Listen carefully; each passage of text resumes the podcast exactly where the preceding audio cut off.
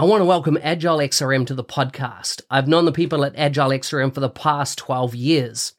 I've seen how their business process management tool can add massive value to complex organizational processes in sectors such as finance and government. If you have complex processes or a need for dialogues on the Power Platform or Dynamics 365, take a look at how this BPM tool can add value.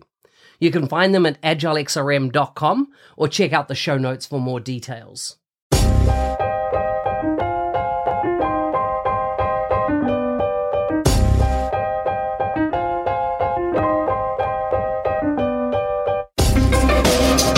This is the Dynamics 365 podcast, focusing on the ingredients of a successful Dynamics 365 practice. Your host is Business Solution MVP Mark Smith, otherwise known as NZ365 Guy. This is a special two part episode with Scott Ward on digital transformation. Part one was published two weeks ago. You can find it at nz365guy.com forward slash podcast.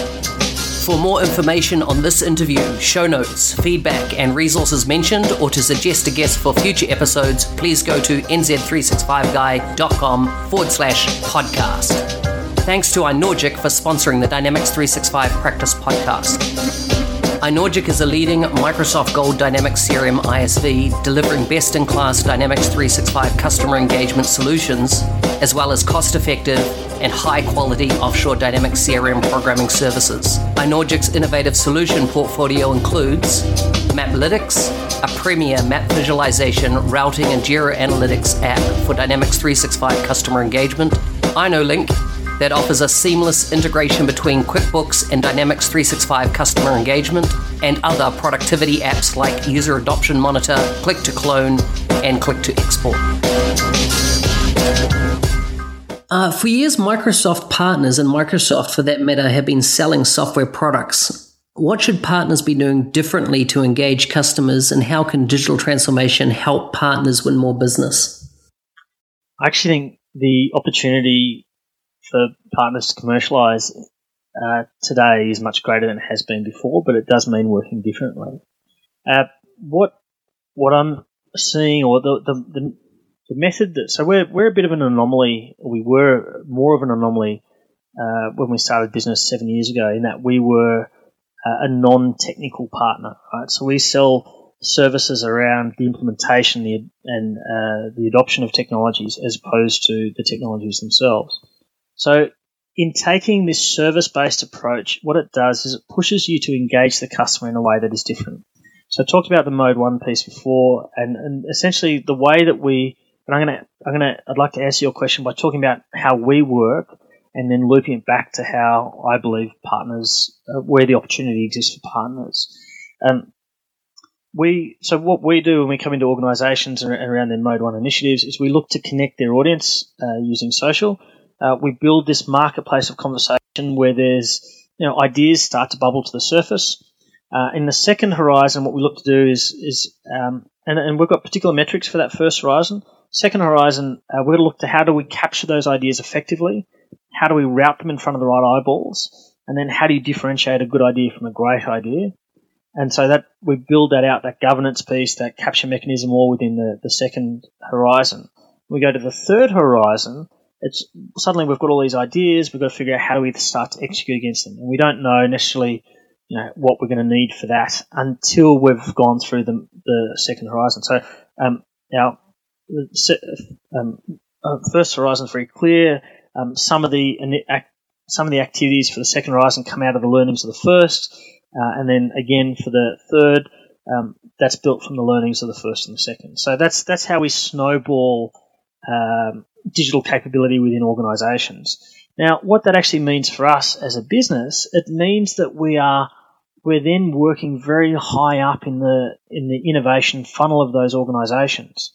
So we're not waiting to the point in time where they they know they need a solution, they've searched online, and we're in there as part of a bidding process with seven others. We're we're right at the at the at the inception point uh, and we're right at the filter point where we're helping them assess the viability and the impact that these ideas can have. So for me, learning uh, learning how to manage customers because customers can't do it for themselves. They, they, they need help, right? They need help in evolving their innovation muscle. Uh, and so by, by helping engage customers in that way, I mean, not only are we at that same time looking at their plumbing and, and, and or their technology plumbing and, and, and taking that to the cloud and things like that, you're then um, you're then helping them extrapolate out the value that technology can provide them. So you, have got you've got two bites of the cherry, if you like, the, the, the plumbing piece as well as the as the creative innovatives piece. Now that that's a that's a mode one service offering. Now to transition to the point where innovation is just dripping from the DNA of your business. If you've got the right leadership team, that throw the right skills and governance and capabilities behind it, that's still a three year journey, right? So that's a three year play that you're going to be engaging that customer for as you transition them through that that process. Uh, and I think there's huge value in that. So there's a service component, there's a technical component, there's a, a an innovative uh, sort of experimentation and lab type component, all of which can be uh, packaged up into something that is very compelling and very valuable to a customer.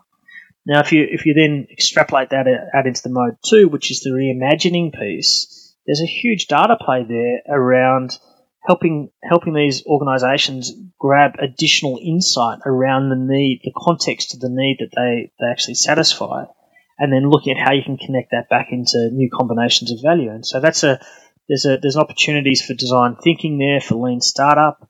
Uh, you can and you can use design thinking and lean startup down both modes, but you're but you're then you've actually got access then to you know you're no longer limited by the amount of money that the IT team have been given.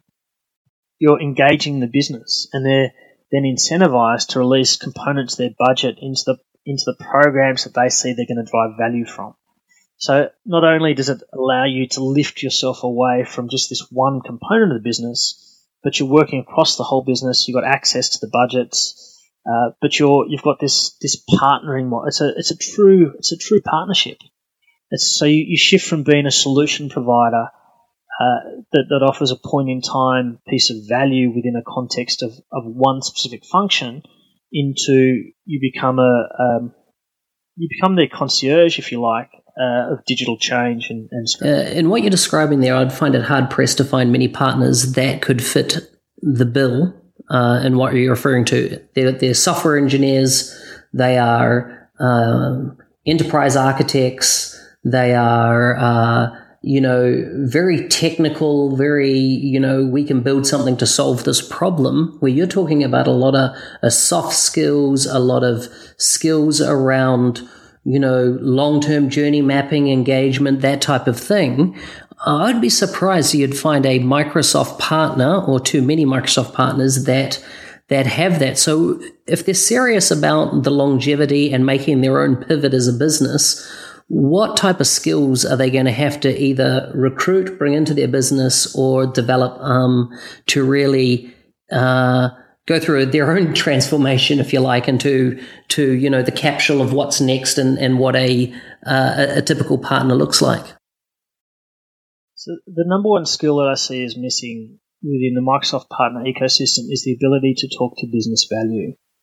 Uh, and and by that, I mean, we, you know, we, we talk about productivity, uh, we talk about collaboration, we talk about, you know, all these sorts of things, but, but at the end of the day, who really cares about any of that, right? None of it matters unless you can actually link it back to a business outcome. So unless you can tell me how, uh, these systems of whatever they are are going to either increase my revenue or allow me to keep more money in the bank, so increase my profit, I don't really care. Or the other, the other, the other, the third thing that you can bring it back to is is the longevity or the sustainability of the business as a whole. So it's it's it's a sort of uh, legacy, uh, revenue, and profit. Those are the three main for me. They're the three main sort of indicators of business revenues. Uh, business values. Unless you can marry it back to one of those things, it's you've got to question why you're doing it. So for me, the ability to talk that language is the thing that's missing. Uh, but then underneath that, you've then got uh, the it's, it's kind of the business consult, consulting skill set, uh, talking like you said about value mapping and those things, uh, and then it's things like design thinking and lean startup. Uh, so those, I think those kind of as a package uh, are, are kind of the the the Lego blocks that are missing from the existing partner kit. It's really fascinating when, when I started this business uh, a number of years ago uh, and we started engaging customers in this way, uh, we really struggled to find partners that would actually work in this way. So I came from a, a large consulting business um, where we had invested heavily in design thinking, and we we'd, we'd set up, you know, this is eight nine years ago now, um, entire floors of buildings just design just set up dedicated design thinking spaces. And, and that for me was you know, that's indicative of a, of a business that is committed to it is that you've got these dedicated spaces. Um, when I uh, when I started engaging my customers in this way, they were uh, Microsoft uh, sort of orientated businesses. So we naturally went to the partner community, and, and, we really struggled to find anybody that could work in the way that we wanted them to.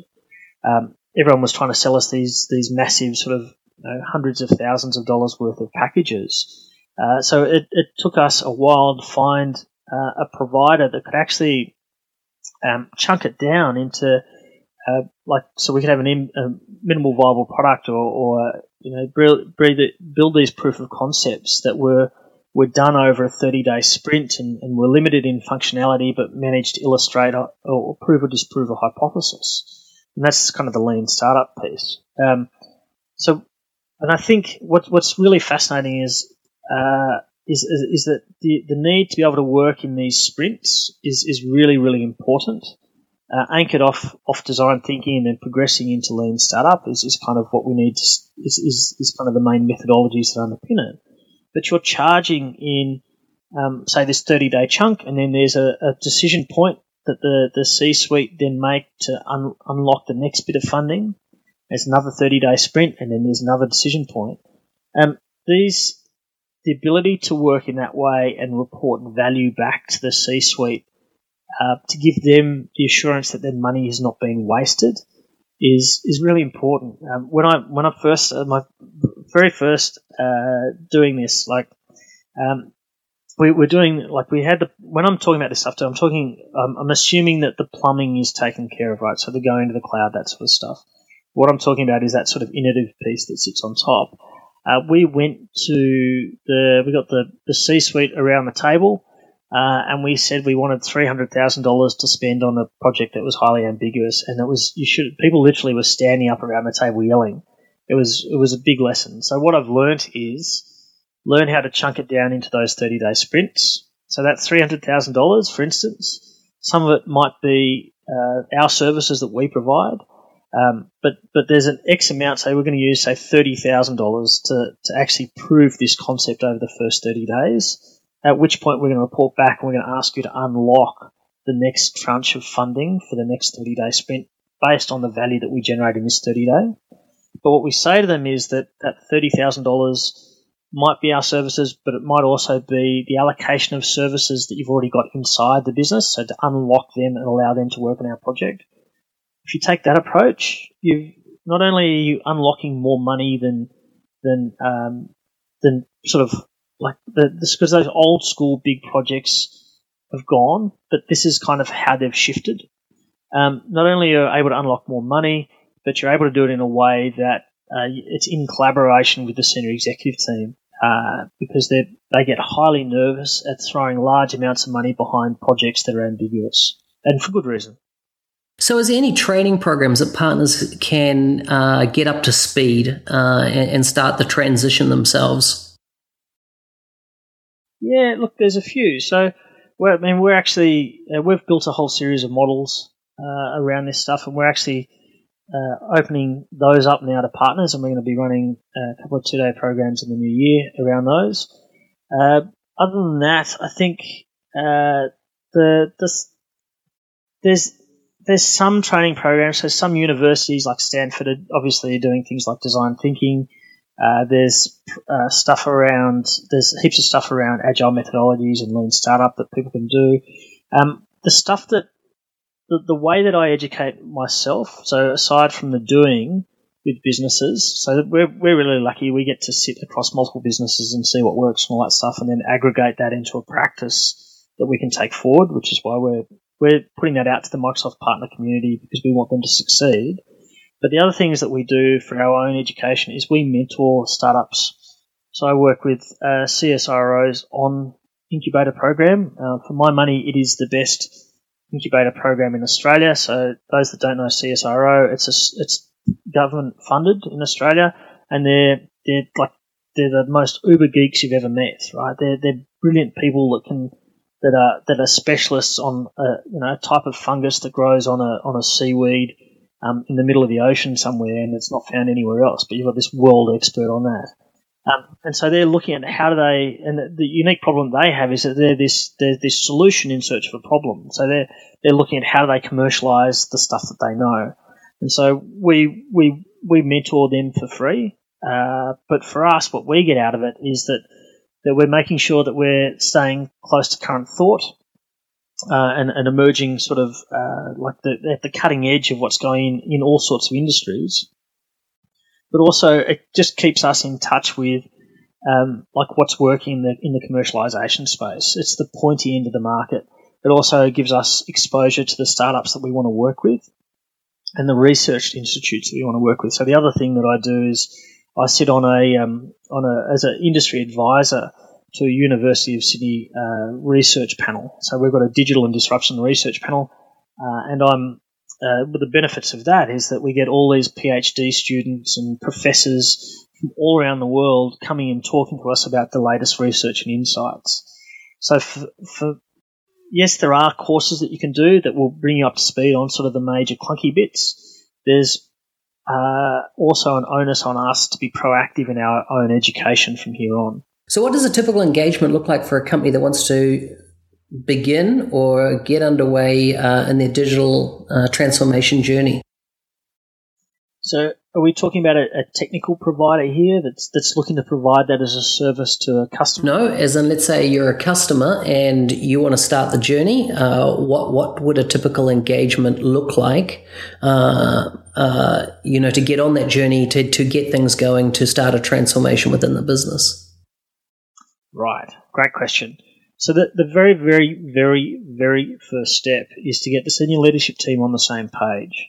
Uh, what you find within organisations is everyone has this idea of what digital transformation is, uh, and if you get if you get everyone to write it down or define it, all those ideas are different, which has the which has the, the run-on implication that, that you end up uh, there's a lot of activity but very little actually happening. So the really the very first step is to get your senior leadership on the same team uh, on the same page around what is digital transformation and why should we care about this. The next bit about digital transformation is, uh, or the, the next activity they need to do is this is kind of this navel gazing exercise where, uh, and it's asking yourself, who are we? Uh, what are we really good at that nobody else is good at? Uh, what are the trends that we see that are impacting our industry that we think are going to be relevant?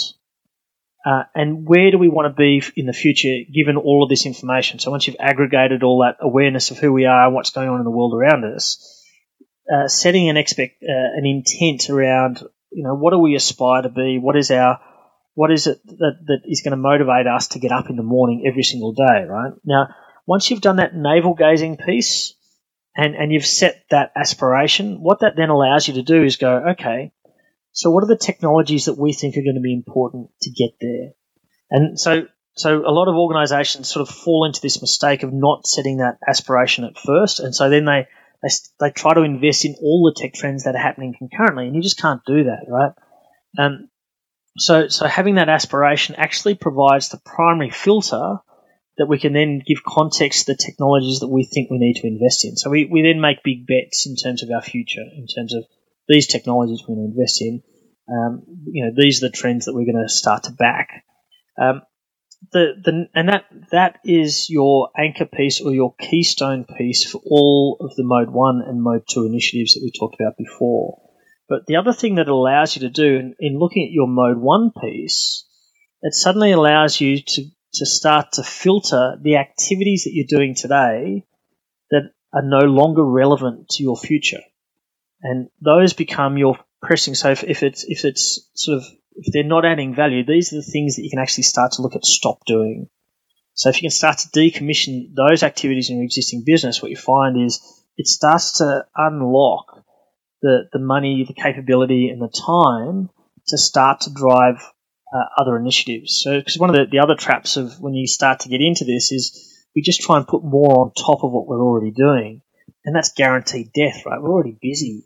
We don't have bandwidth to do more.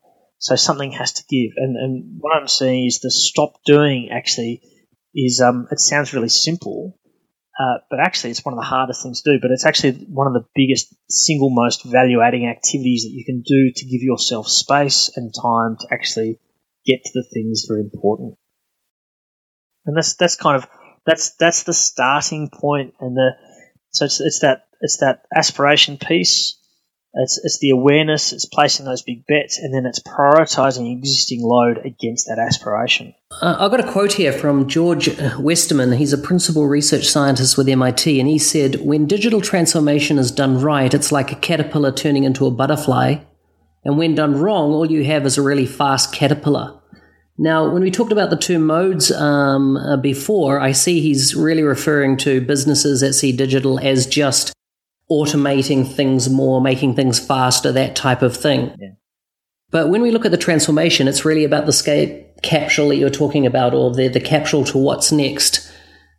How do businesses really start to focus on that what next piece after, if you like, they've automated everything to the to the nth degree? I actually so there's a couple of things. You need to do mode one and mode two concurrently. There's a there's a trap where people try and do mode one first, and when that, that's done, then we'll do mode two, right?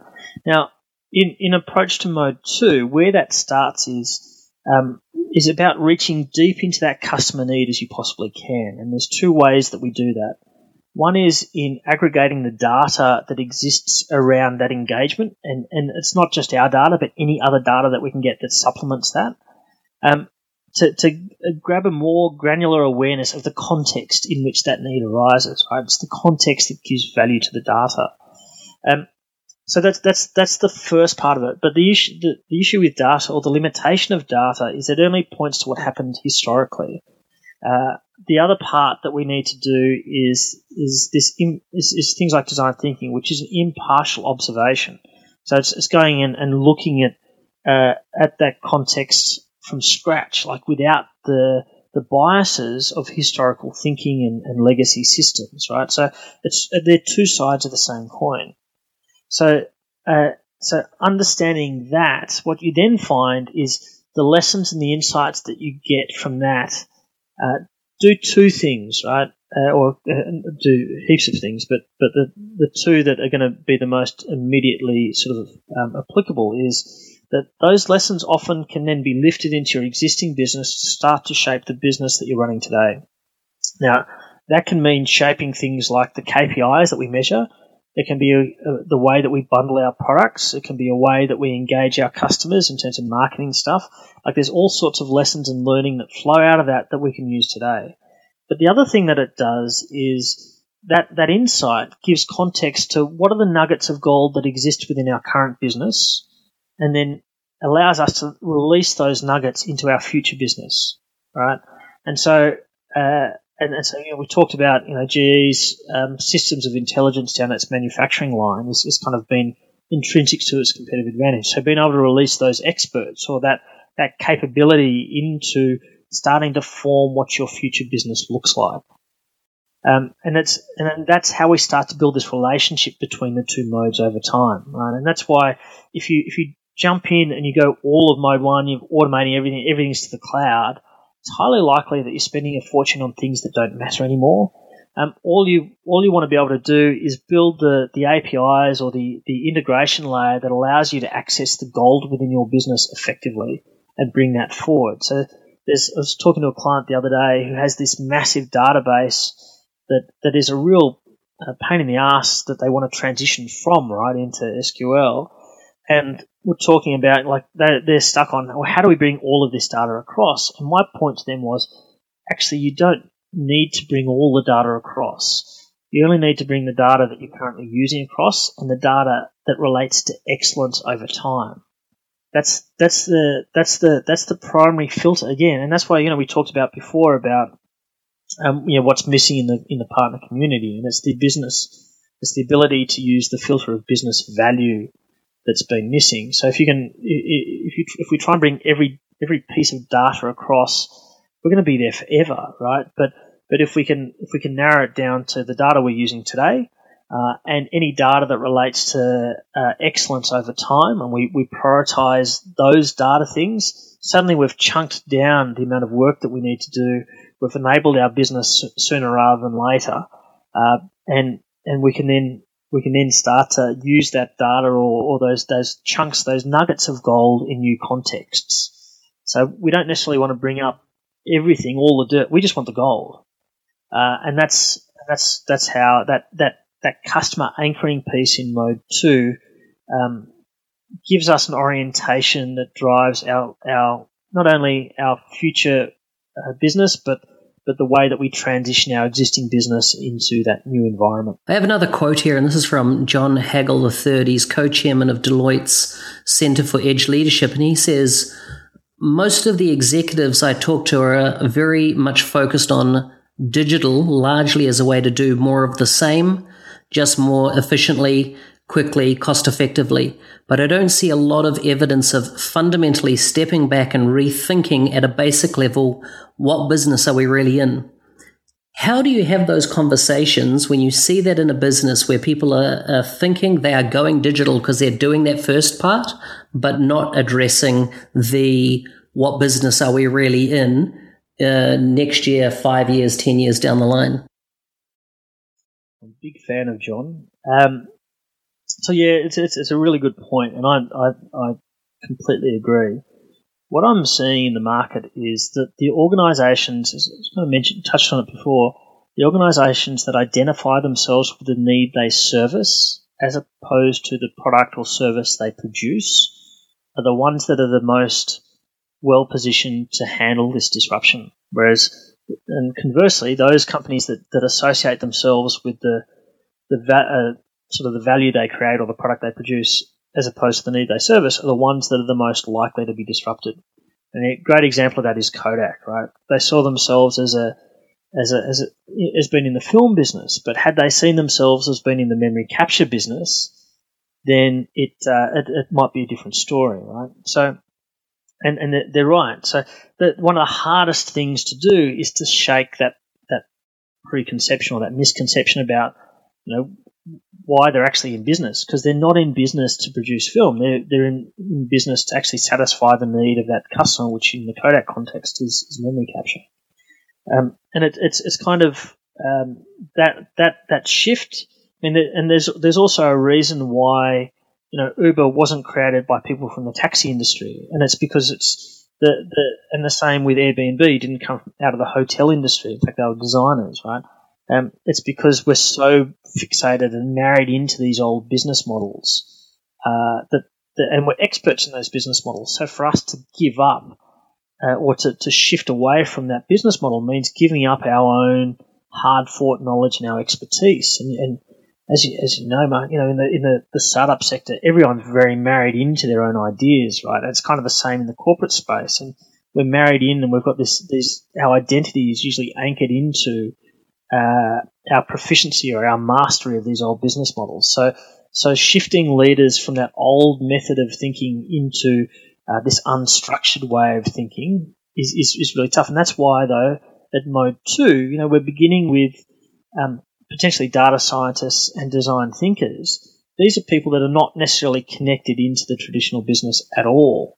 So we're, we're giving them, we're liberating them from the expectation and the, the old thinking and we're asking them to go out and to assess like what is the need that we're actually driving here, uh, and it's it's it's allowing that to occur in a way that is impartial. That is really really important. excellent. So to wrap up, um, what actions or recommendations do you have for our listeners? Uh, if they want to get up to speed, learn more about digital transformation, even assess whether that's a career path for them?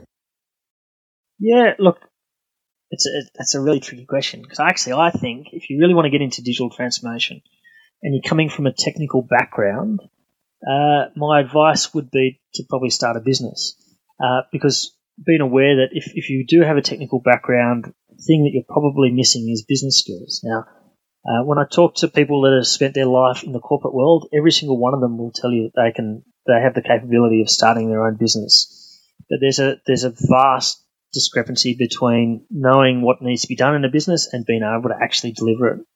So if you, I mean, if you, and this is kind of a, it's a bit of a radical suggestion, um, but if you want to get really good at, uh, at, at transitioning businesses, then you need to know uh, to have lived or to experience firsthand what it's like to go hungry if your business isn't firing, uh, and then what it's like to deliver when you get discovered and something everybody wants your time, and you know you, you've got to balance off your ability to deliver against what could be a degradation in quality, which is then against your brand. So learning how to, I, I personally believe there's no way of learning those things without actually doing them.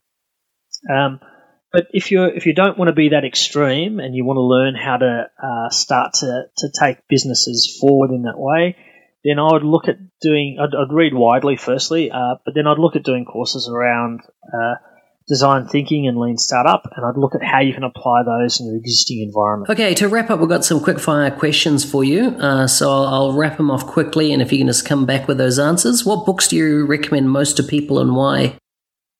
I read behavioral books. Uh, I love, and I also read, um, like I, I, love, I love sort of reading across different sort of uh, religions and things like that. So I, and, uh, like, so I, I, like reading about, um, yeah, anything that actually points to base human behaviors, because I think in this this world of extraordinary change, the one thing that's not changing is us. So if you understand uh, the human operating system, then uh, you can give any new con- uh, you can give any new technology context.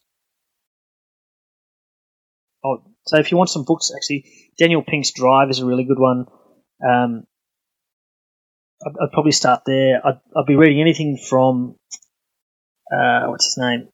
Sorry, I got a mental blank. I'll just let, start with Daniel Pink's Drive and anything around NLP uh, and those sorts of hard ones. What's your favorite apps and why? Um, favorite apps is is probably just iTunes because I like music. Uh, I like Shazam so I can figure out what what music is playing. Uh, and we've now got um, the other one is Baby Week. So I'm a new father. I have no idea what's going on with my son, uh, and that is sort of a really good one for me to decode where he's actually up to in his development. Do you have any daily rituals that set you on the right path for a successful day? Uh, my number one ritual is waking up early uh, before everyone else is awake, grabbing a coffee, sitting down, and writing in my diary. Uh, that that is my number one ritual. It clears the head, it gets you focused, uh, and it, it, allows you to take the jumbles of things in your head and actually put it down in, in a way that's very concise. What recommendations do you have for people wanting a career in digital transformation? Similar to what I asked before, but anything you want to add? No, it's, it's arm yourself with uh, the thinking, like I said, design thinking, uh, lean startup, and then get into the doing. I think that's the most important thing. If you could redo anything in your career, what would it be? I'd probably uh, focus. I'd do a course on accounting. Uh, the more I'm in business, the more I understand I get the, the, the, the numbers are the things that people pay the most attention to. So, um, being, being literate in that sense, I think is incredibly important and it's something that I've struggled with. So I think getting that done early, uh, would have set me up for, for, for, um, an easier path going forward. Who do you recommend as a guest for the podcast in the future? It's, it's a little bit of a left field one, but there's a guy called Meow Meow, Meow Disco Ludo uh, who it's not his not his original name, but it is his real name now, uh, who is is really big in the biohacking movement. Uh, and what we're seeing in that space, particularly, is the is the coalescence of uh, tech trends with um, emerging biology and the um, democratization of, of um, research in the in the biological space. He is probably one of the most fascinating people I've ever met, and he's doing some of the most exciting work I've ever seen. So I think uh, the biohacking movement, if you've not checked it out, I think it is it is going to be one of the biggest, most important movements over the next decade. Scott, it's been a pleasure to have you on the show. Before you go, if people want to follow you online, where can they find you? So I'm on uh, LinkedIn. Uh, I think it's, it's, under Scott Ward. Uh, the other way is Twitter, which is Wardsco, W A R D S C O. This has been a Dynamics 365 podcast focusing on the ingredients of successful Dynamics 365 practice. Your host was Business Solution MVP Mark Smith, otherwise known as the NZ365 Guy. For more information on this interview, show notes, feedback, and resources mentioned, or if you know someone who would be a great guest for future episodes, please go to nz365guy.com forward slash podcast and leave me a message. Also, check out other great Dynamics 365 podcasts on CRM audio, like the following. Hi, Matt. How are you? Great, Britta. How about you? I'm looking forward to our next chance to talk about Dynamics 365. Oh, you mean implement this, where we spend 20 to 30 minutes discussing how to implement this or that inside of Dynamics? Exactly, but where do the topics come from? From listeners, or projects we've been working on, or conversations we've had recently. Let's stop recording this promo and do an episode right now. Sounds good. And if you're interested, you can submit a question and hear answers to others at implementthis.org or at crm.audio.